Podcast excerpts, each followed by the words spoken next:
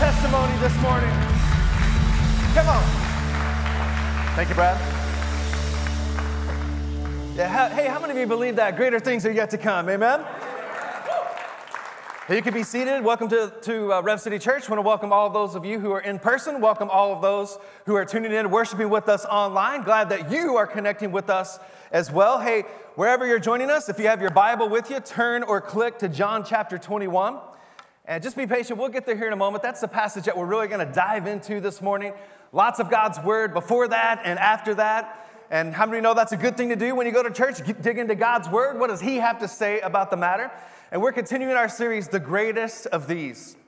And listen, in, in this last few weeks, we heard a lot about who is the GOAT, the greatest of all time, the greatest athlete, the greatest quarterback, the greatest championship caliber athlete. And we, we heard a lot about that. God's word has some things to say about the greatest things in our lives. 1 Corinthians 13 13 says this faith, hope, and love, these three remain, but the greatest, somebody say greatest, is love, say love.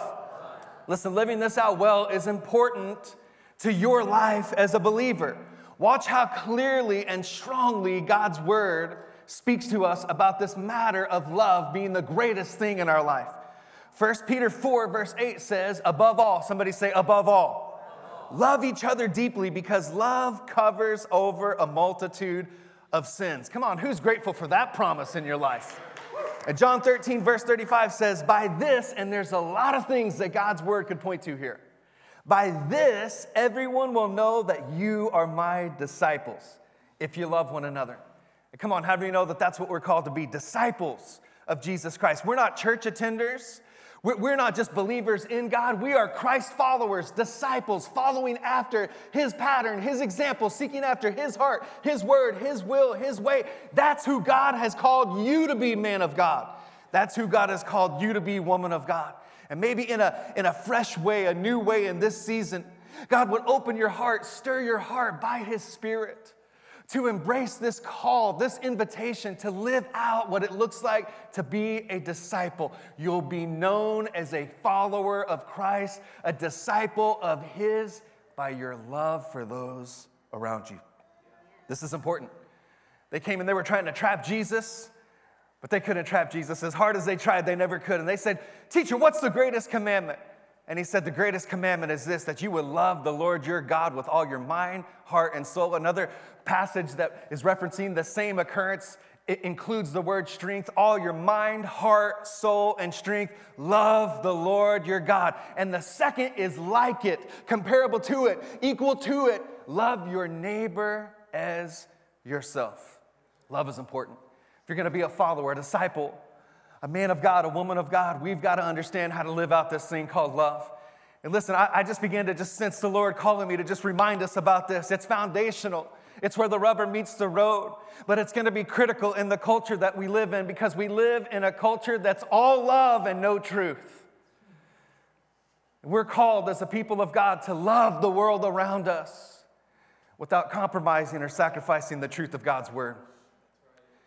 Listen, we're going to have to dig in and, and, and, and be in God's Word. I realized I, I turned 40 a couple years ago, and I've started to realize that some of the things I did in my 20s to stay fit and stay in shape, I'm going to have to do something different in my 40s. Some different movements, some different methods, some different patterns, some different disciplines. Come on, where are my people over 40 who can relate to what I'm going through? Come on, let me hear from you.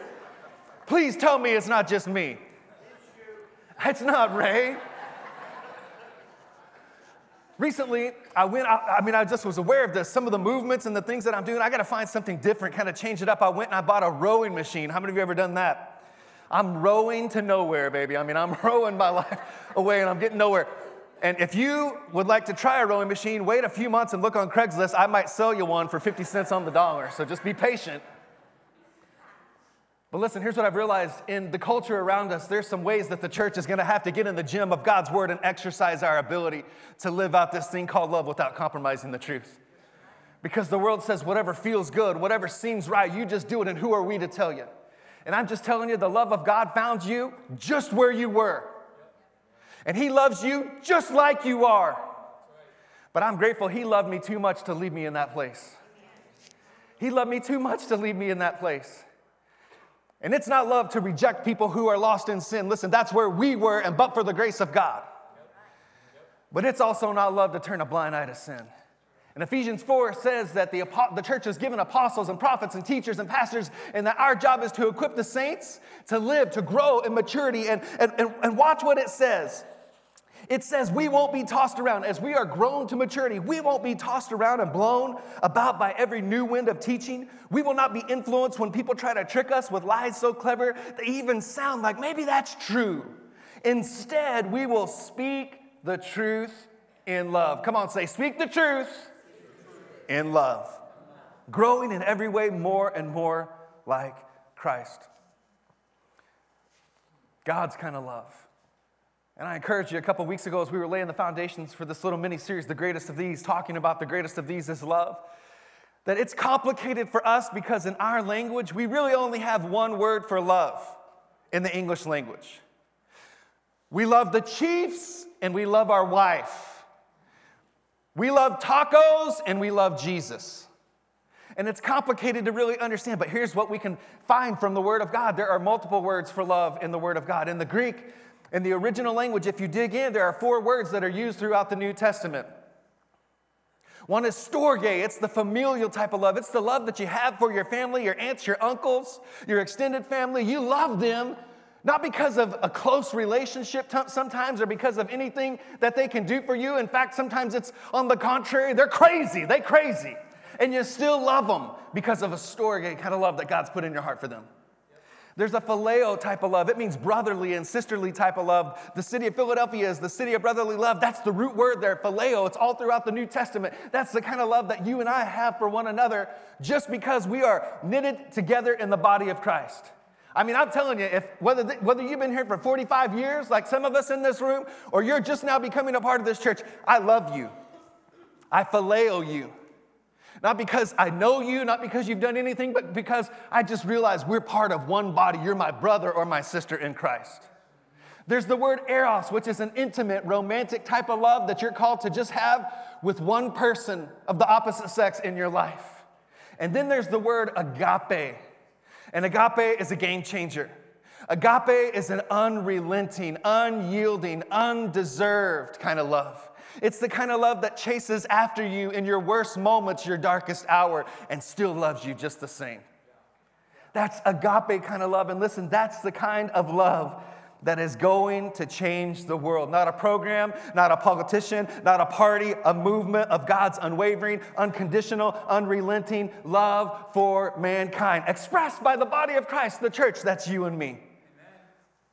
The early church did not grow because of programs. The early church did not grow because of contemporary music. Come on, isn't our worship team amazing? I mean, aren't you grateful for all the time and effort that they put in to lead us in worship? This, listen, here's what I'm saying. Those are good things. It's good things that we have programs. It's good thing. But, but listen, the, the early church did not grow because of, of lights or pageantry or smoke machines. The early church grew because the people saw a love being expressed that they had never seen before. That's what's going to change Lawrence. That's what's going to change your workplace. That's what can change your marriage. That's what can change your family. There's some good things we can do, and there's some steps and, and, and strategies that we can have. But listen, the, the ultimate strategy of the gospel of Jesus Christ is agape love. God's kind of love. God, let, would you Allow me to pray over us before we dig into John chapter 21 and just set the scene in our hearts, set the stage in our hearts to receive what God wants to speak to you and to me. And come on, I'm going to pray over us corporately, but right where you are, man of God, woman of God, would you pray? Would you open your heart? Would you ask the Lord to speak to you today through the word of God that's being preached today, through this atmosphere of God's people gathered together in his presence? Because where even two or three are gathered together, he's there. Listen, if you're joining us online, I'm just telling you, even if you're by yourself, I'm telling you, there's two or three there because there's the Father, Son, and the Holy Spirit right there with you. And so let's believe that God wants to speak to us today, encourage us today, strengthen us today, remind us of some things today, or maybe reveal something in us today in a new way, a deeper way, a fresh way. Lord, that's our prayer. I lift up every man, every woman, every family, every marriage, every young person that is in this room, tuning in online, whether it's Sunday morning or later in the week, and we invite you here in this moment to have your way, to speak to us, Lord, to reveal your heart, to reveal your love, Lord, because we can't give away what we haven't received. And I thank you, Lord, that you, you loved us first, Lord. You didn't wait for us to love you, you loved us first. That's how we know what love is. That you sent Jesus to come and rescue us. We're so thankful you loved us even where we were, lost in our sin, but you loved us too much to leave us in that place. Your love has rescued us and it's leading us forward. Speak to our hearts today in marriages and friendships in relationships, in homes, in, fr- in families, what, Lord, in all those different places, in all the different contexts in which love is intended to be expressed and received and fulfilled and honoring you, Lord, we, we invite you to speak to us today. Encourage us, strengthen us, bring hope, bring faith, bring courage in Jesus' name. Bring healing and comfort for those who need those things, Father, today. In the mighty name of Jesus and all of God's precious people said, Come on with passion in your heart, say amen. amen. All right, John chapter 21, verse 1. If you're there, say I'm there. Listen, can I also just encourage you with something? Recently, we were in prayer on Tuesday, and, the Lord just, we pray often for revival. We're called Rev City Church because we're believing to revive many, many people, precious people, to life in Christ. Dead things coming to life in Christ. We believe our city, our nation needs a revival, a returning, a restoration, an awakening of Christ. And so we were praying on Tuesday at noon. I want to invite you to come and join us if you can make time every now and then, mark it on your calendar, maybe, maybe fast a lunch once a month or something, and just come and give an hour to pray with us. And we were praying into revival, and the Lord just had me begin to just pray about the attributes of revival. What would it look like? What would it sound like? And there's a couple of things, there's a, lo- a, long list of things actually that he spoke to me. And one of the things is just an anticipation and an expectation for God to speak when we're gathered together as God's people visiting his word. And I want to encourage you would you grab a hold of that today? Maybe today you'd even want to pull out your phone and find the notes app or, or find a scratch piece of paper, a pen, or whatever in the seat back in front of you right there. And just begin to write down some things that God speaks to you. I promise you, He'll speak something t- totally unique and specific to your situation that I don't even say today. And would you grab a hold of that word of God? Appreciate it. Don't let it slip through your fingers. Hang on to it today. Grab a hold of it today. Take it with you today. Take it with you and go begin to live it out, apply it to your life. Let's begin to honor and appreciate that we're not just having church, we're visiting the very Word of God. It's living, it's active. He desires to speak to every situation, every challenge, every fear, every hope, every dream in your life. He wants to speak into it today. And when He does, would we treasure it enough to write it down? To write it down and take it with us and to, to, to, to, to meditate on it. Say, Lord, what just spoke there? What's my part to go and live it out? And so, literally, practically, I want to encourage you if you don't have anything this week, come on, I bet all of you have a phone in your pocket, and there's some way to text a note or take a note or whatever. Would you write down what God speaks to you? Would you begin to expect and anticipate He wants to speak to you? He wants to encourage you. John chapter 21. And we're going to read quite a bit of this, but there's a place I'm taking this, and there, it's a deep and profound revelation. There's a part of this passage that most of us are probably familiar with, but many of us maybe have never seen in this way. And so, so let's dig in. Let's read together verse 1. Later, Jesus appeared again to the disciples by the, beside the Sea of Galilee. And this is how it happened. Several of the disciples were there Simon, Peter, Thomas, nicknamed the twin, Nathanael from Cana and Galilee, the sons of Zebedee, and two other disciples. How many of you ever felt like the two other disciples that didn't get named in the story? Come on, isn't that interesting? And two other guys. Come on, don't, can't, couldn't we have put their name in the Bible for them, you know? And Simon, Simon Peter said, I'm going fishing. I don't know if it was ice fishing like we're doing right now in, in Northeast Kansas, but he said, I'm going fishing. And they said, We'll come too, they all said. So they all went out in the boat. There we get our answer. It wasn't ice fishing, it wasn't iced over. But they caught nothing all night. At dawn, Jesus was standing on the beach, but the disciples could not see who he was. Another translation says early in the morning. Think about that moment where the sun is just barely shedding light upon the earth around you. And they, they see a figure, but they don't know who it is. And he called out, Fellows, have you caught any fish? And they said, No, we have been skunked. And then he said, Throw out your net on the right hand side of the boat and you'll get some fish. They did, and they could not haul in the net because there were so many fish in it. Listen, I'm telling you, there's a word from God maybe for you today to just try something a little bit differently to get a different result. And then the disciple that Jesus loved said to Peter, It is the Lord. When Simon Peter heard that it was the Lord, he put on his tunic, for he had stripped down for work, and he jumped into the water, headed to shore. The others stayed with the boat and pulled the loaded net to the shore, for they were only about a hundred yards from the shore. When they got there, they found breakfast waiting for them. Would you just allow yourself to picture this in your mind's eye? Jesus waiting for them on the beach, making breakfast fish cooking over a charcoal fire. For those grilling aficionados, Jesus was not a propane guy. He was a, he was a charcoal guy. He was smoking his meats there. And it says, and some bread. Oh, yeah, they had some bread. Come on, carbs are of the Lord too, amen. Bring some of the fish you just caught, Jesus said. So Simon Peter went aboard, dragged the net to shore. There were 153 large fish, and yet the net hadn't torn. The, you know, this is interesting. I mean, this isn't really where we're going, but I think the Word of God is just so amazing, especially when you begin to say, Lord, Holy Spirit, show me something beyond next level, what you're trying to say here. And the fact that it says the, yet, the net had not yet torn, indicates to me that the catch that they had just caught normally under normal circumstances, uh, operating in their own strength, the net would have torn. He's training them to begin to expect the miraculous and the supernatural as they begin to go and further the gospel and build the kingdom in his name. And it says, Now come and have some breakfast. And none of the disciples dared to ask him, Who are you? Because they knew it was the Lord. And then Jesus served them the bread and the fish, and this was the third time that Jesus had appeared to the disciples since he had been raised from the dead.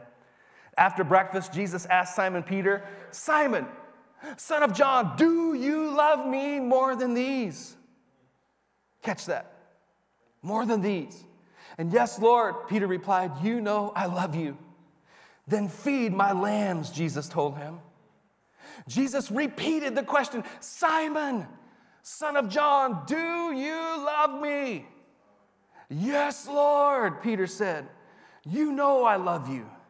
Then take care of my sheep. A third time he asked him, Simon, son of John, do you love me? And it says Peter was hurt that Jesus had asked the question a third time. Maybe it was because he remembered that just a few days earlier he had denied Jesus three times. I said, Lord, you know everything. You know that I love you. And Jesus said, Then feed my sheep. Listen, catch this. This is where it really gets good. Because most of us are familiar with that passage, but listen, there's, this is next level. Remember, there's one word for love in the English language. How many of you can see where I'm going with this? There's four words in the Greek.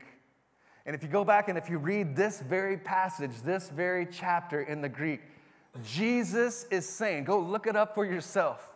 The first two times Jesus says, Peter, do you agape me? Peter says, Yes, Lord, I phileo you. And the second time, Peter, do you agape me? Yes, Lord, I phileo you. Listen, I think that Jesus was making a point. It was captured in the original language of the Bible. When Jesus was speaking, he was using a different tone, a different language. He was trying to draw Peter out from a place of casual acquaintance, casual friendship that would allow him to deny him three different times to a place of undying, unyielded, unbroken, determined, persevering kind of love that would go from denying him three times to being martyred for his faith. Peter, do you agape me? Yes, Lord, I phileo you. Listen, Jesus is not looking for fans, He's looking for followers. There's a lot of people in our culture that are fans of Jesus. They like that he was a good man, did some good things, did some social things, whatever. But when that answer, when that question comes, do you really love me? Yes, Lord, I phileo you. He's calling us to agape him. It's the kind of love that he loved us with. It's the kind of love he's calling us to have for him. Listen, here again, Jesus equates loving God with loving people. What is the greatest command? Love God with all your mind, heart, soul, and strength, and love your neighbor. And here he says, Peter, do you love me? Yes, I love you. Then take care of my people. Feed my lambs, tend my lambs, serve the people around you. Listen, we got to start to see this differently.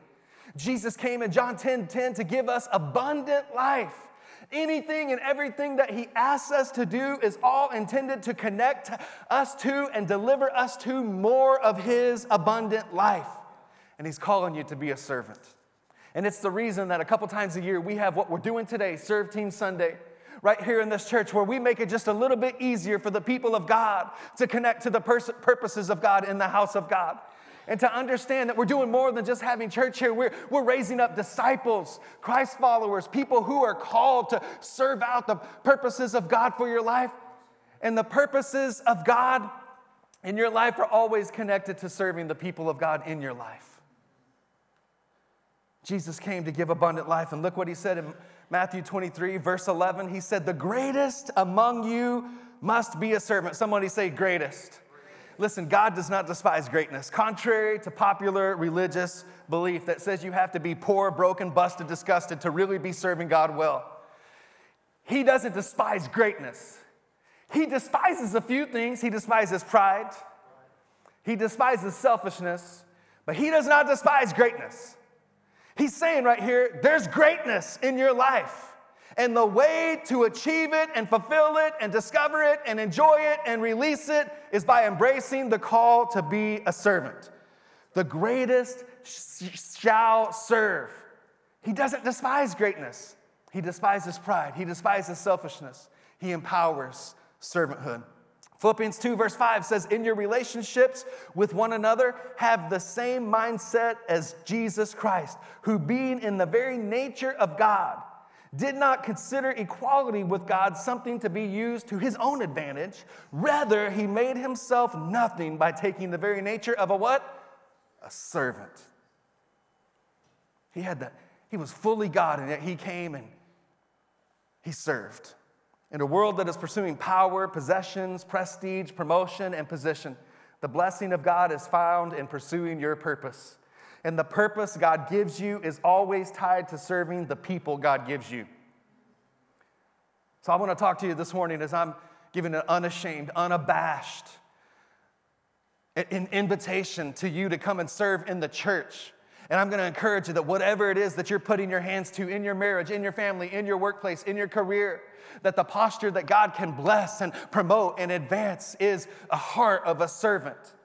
And listen, here's a few things. I want to encourage you with some things that, that, that will shift in our life when we begin embracing the call that Jesus gave us, the command that Jesus gave us to serve.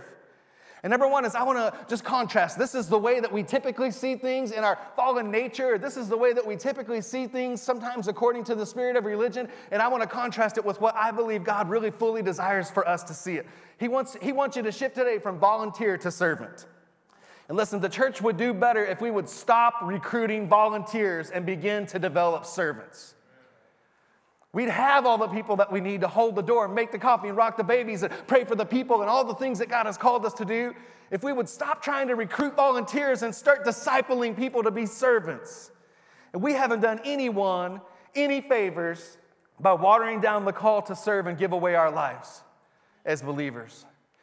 We have not helped marriages by watering down or being concerned about what people will think when we challenge them to live a life of servanthood. I mean, just let that resonate in your heart. What if we could go back and what if we could disciple people just to give their life away? You don't, your life is not your own, you belong to Christ.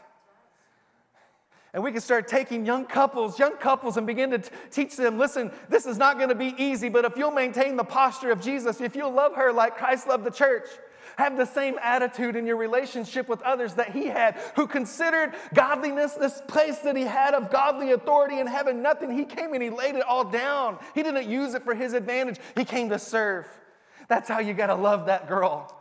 That's how you got to love that man. That's how you got to love those kids. That's got, how you got to approach that, that opportunity, that workplace, that, that, that family that God has entrusted to you. We haven't done anyone any favors by watering down the call, the command, the invitation to serve, to serve, to give your life away. It has not only weakened the church, but it's kept people from obeying the greatest commandment. You got to go from volunteer to servant. Number two, you got to go from consumer to contributor. Mark 10 45 said, Even the Son of Man did not come to be served, but to serve and to give his life as a ransom for many. Listen, I, am sorry for stepping on toes today. But I, but I can't allow people to stay in this place that I see developing in the modern church, especially in the West or in America, where we come, we're more concerned about what we can get out of church than what we can give.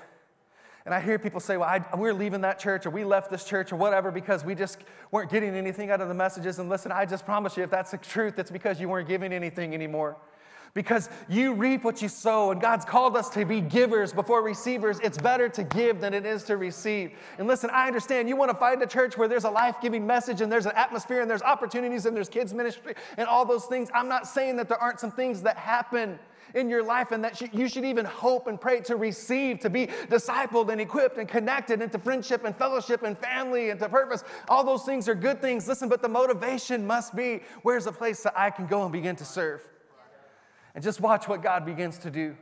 And now we're in the age where we have Google reviews for churches, and there's, there, there, are some da- there are some dandies out there, even about our church. And I'm sorry if you're the one that left these reviews. But there are some where it talks about the message was pretty good, the music was pretty good, and, but the donuts were just decent. and I'm thinking, really? That's how we're evaluating our decision or determination about where God has called us to connect and grow and serve and belong and be a part and build the kingdom? The donuts were a little dry. I, I prefer my blueberry donut a tad moister than the one that they've served me for free. I'm just telling you, we got to go from consumer to contributor. And I saw my pastor in Brownsville do this a few years ago, and it really impacted me. And he said, We got to train people to quit coming to church like this. Feed me, feed me, feed me, feed me. And start training them to come to church like this. How can I serve you? How can I serve you? How can I serve you? Come on, we need, a, we need the Chick fil A philosophy for how to live out church. It's my pleasure. It's my pleasure. It's my pleasure. It's my pleasure. You need someone to come make coffee? It's my pleasure. I'll gladly come and do it. Listen, what else can I do? Jesus himself, he came and died, gave his life on a cross. It was not a pleasant death, it was a gruesome death. What else can I do but get up at seven o'clock a little early and come to church a little early so that someone else might have the opportunity to come to know him? I, I, listen, I'm just sorry, but we have not done anyone any favors not calling people out into a life of giving your life away and serving Jesus and serving people. I'm just telling you, when you embrace that, just watch what happens in all the different areas of your life.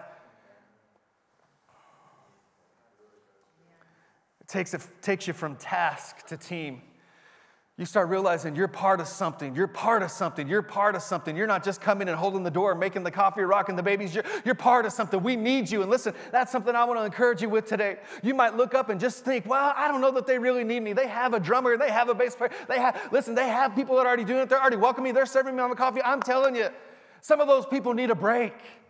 And I'm telling you that there's more that God has in store that's going to require more people to step in and say, Put me in, coach. I'm ready to come and start giving my life away.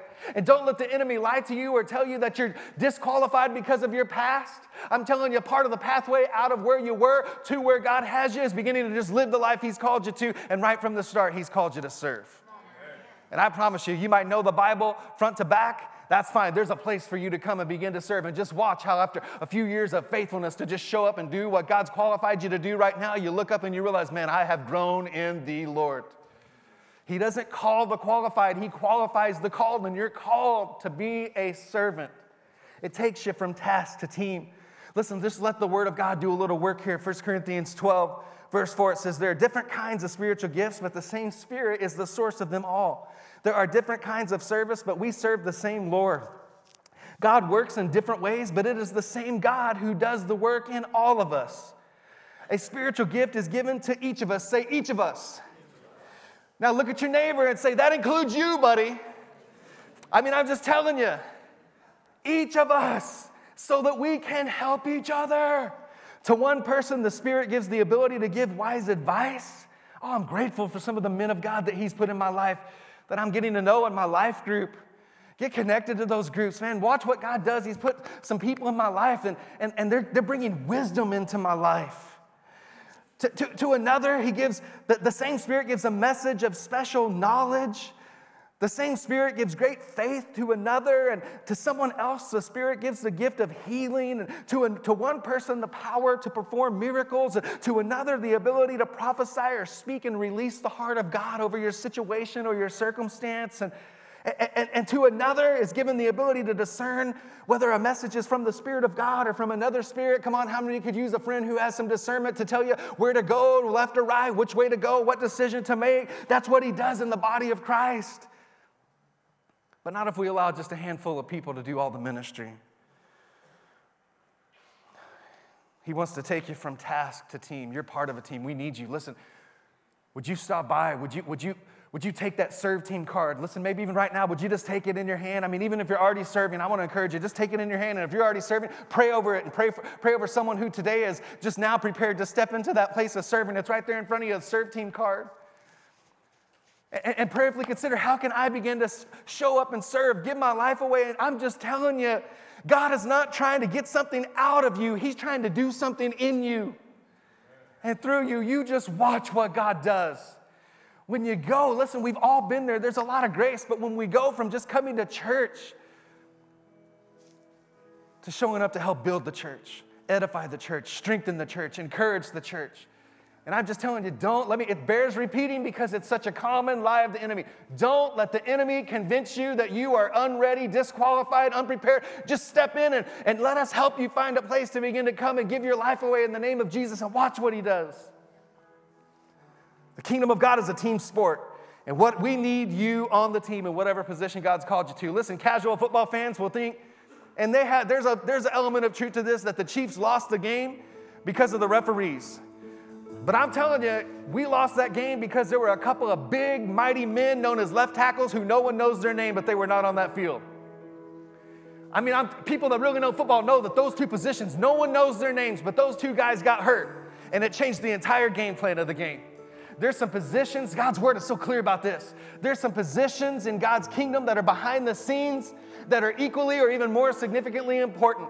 What I can't do what God's graced and called me to do, preaching the word of God and equipping the, the saints for the work of ministry. If there aren't people willing to show up and help in the parking lot and hold the doors and make the coffee and hold the kids and minister to the kids, we need you on the team.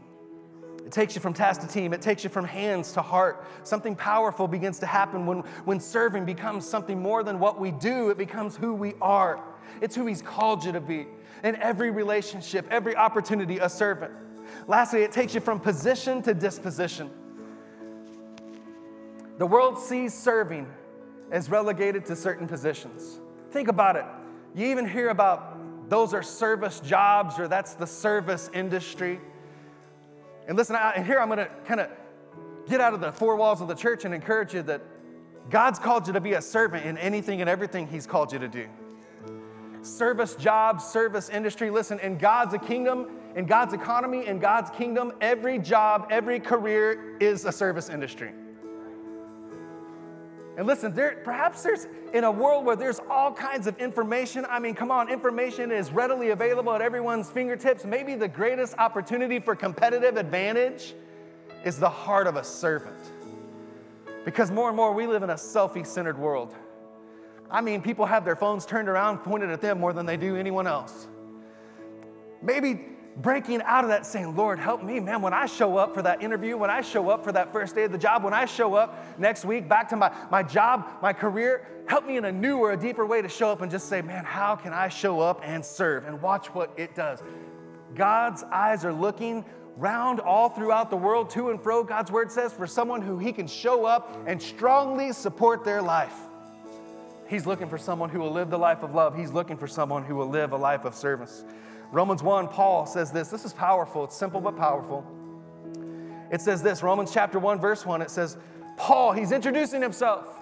And he says, Paul, a servant of Jesus Christ, called to be an apostle and set apart for the gospel of God. And I think the order in which he introduces himself is no accident. Paul, a servant of Christ Jesus, called to be an apostle, set apart for the gospel of God. And listen, let me just encourage you whatever it is that you're called to, there's some things that God has called you to. There's some things that God's just getting going in your life. There's some next, there's some new, there's some more. Listen, I'm telling you, whatever He's called you to, maybe you would owe it to yourself to just develop the discipline, the heart, the heart commitment, the, the, the, the intentionality of thinking about yourself this way.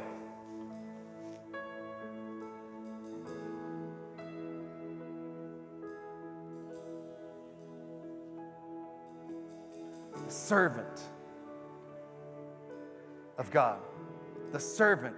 I introduce myself this way I am a servant of God, called to be a pastor, called to be an insurance executive, called to be a football coach, called to be a mom, called to be a teacher, called to be a custodian, set apart for the gospel of Jesus Christ.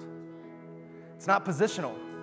You can be the custodian of the organization and have a, and have a stinky, selfish attitude. And you could be a CEO at the top of the org chart and have the heart of a humble servant.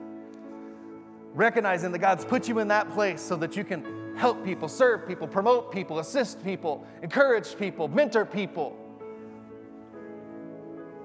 How do you know that you've developed a true servant's heart? There's maybe a lot of different ways, but I think this is one profound way. How do you know that you've developed a servant's heart? By the way you react when someone treats you like one. Aren't you glad that Jesus came and when people trampled on him and spit on him and cussed him and kicked him, put a crown of thorns upon his head, whipped him, beat him, chastised him, that he didn't get up and say, Oh, don't you know who I am? He laid his life down. He modeled what it looks like to serve. Just stand to your feet this morning and let's respond to Jesus.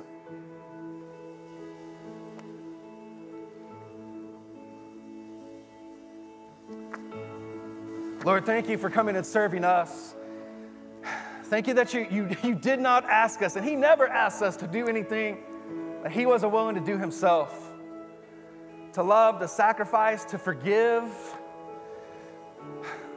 And Lord, I thank you that today you're speaking to us as a people, you're speaking to us corporately and individually about the biblical mandate to serve, to give our lives away Lord, in every area of our life, we thank you. What a privilege it is to be able to serve in the house of God. Thank you, Lord, for those many people. I just know many precious people going to kind of step out. And for some of you, this is just the right season. This is the right time for this message to land in your heart for you to step out and say, We've been coming to church, we've been receiving, and that, listen, because there's no judgment around that. This is the right time for you to step up and say, Listen, what's the way that we can come, whether it's once a month or once every couple months, and just begin to serve in the house of God? And we're excited about coming alongside you for that. But Lord, thank you that it goes way beyond the local church. I thank you for marriages, Lord. I thank you for the heart of servanthood restored to the men and women that you have called to serve and love one another, Lord. And the place where that got off track, God, thank you for gracing us to go back to that place and begin to rediscover that posture. Thank you for the fruitfulness, the new life, the new intimacy, the forgiveness, the reconciliation that's going to be uh, welcomed into that, in, that moment, that relationship through that posture of just humbly bowing and kneeling and serving. And Lord, I thank you, Father, in, in workplaces. Lord, I, thank you, God, that you would just, that that really is, it's an opportunity. It's not the reason we do it. We just do it because it's what you've called us to do and who you've called us to be. But I thank you, Lord, that this would be a people of God who understand and embrace what it looks like to go and to serve, and it would get people's attention it would cause people to say, There's something different about when that man walks in the meeting. He, he's here to encourage others, he's here to strengthen others. There's something different about when that woman sits at the table. There's something different about him or her. And they might not know what it is, but inevitably, the same thing that, that, the, that allowed the Apostle Paul to do to have influence for the kingdom of God. When, we, when, we, when people meet us, Lord, may they meet the servant version of us. In Jesus' name. And right there, if you're willing to receive this, come on, in whatever area of your life that God needs to do that work in your life, would you just lift your hands before the Lord one more moment? Just one more moment before we go into worship. And just receive. Thank you, Lord. When you reveal things, it's because you want to heal things. There's an area where we become preoccupied, busy, or even selfish, God. Thank you, Lord, that, that you, you reveal things to heal things. And thank you, Lord, in that place, Lord, where there's been preoccupation or busyness or selfishness, Lord, that today you are reminding and restoring, Lord. By your grace, by your grace, we don't have to do it in our own strength. We serve a God who came and modeled what it looks like to serve. Thank you for filling us up, filling us up fresh and new with your Holy Spirit to live this out in a way that is pleasing to you. That's, that's who we want to be. That's how we want to live in a way that brings honor to you, that's pleasing to you. In Jesus' name. Jesus' name.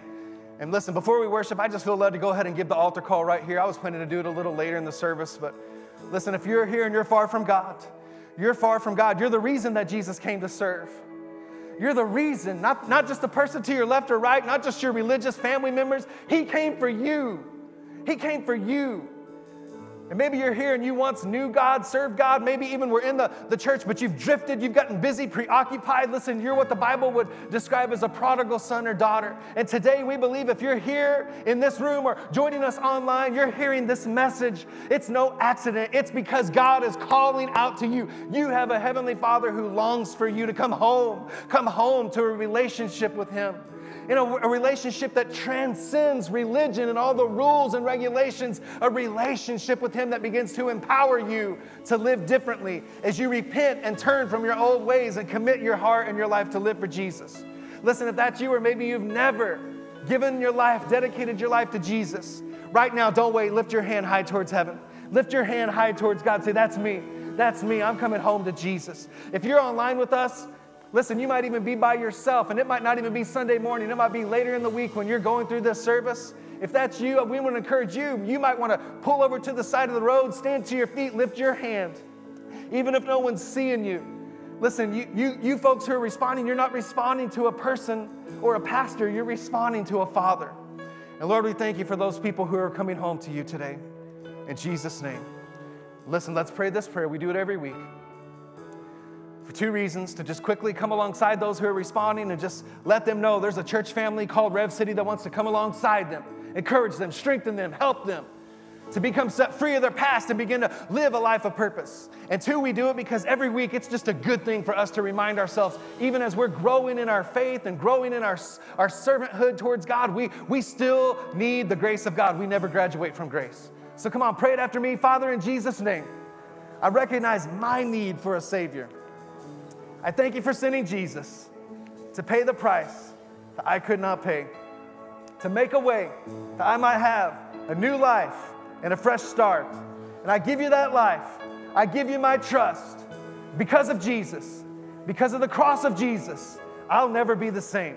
Come on, say it one more time. I'll never be the same. And then put your hands together with all of heaven, rejoicing for the precious people who came home to Jesus today. Hey, come on, let's worship the Lord one more time together today. Let's worship. Let's worship.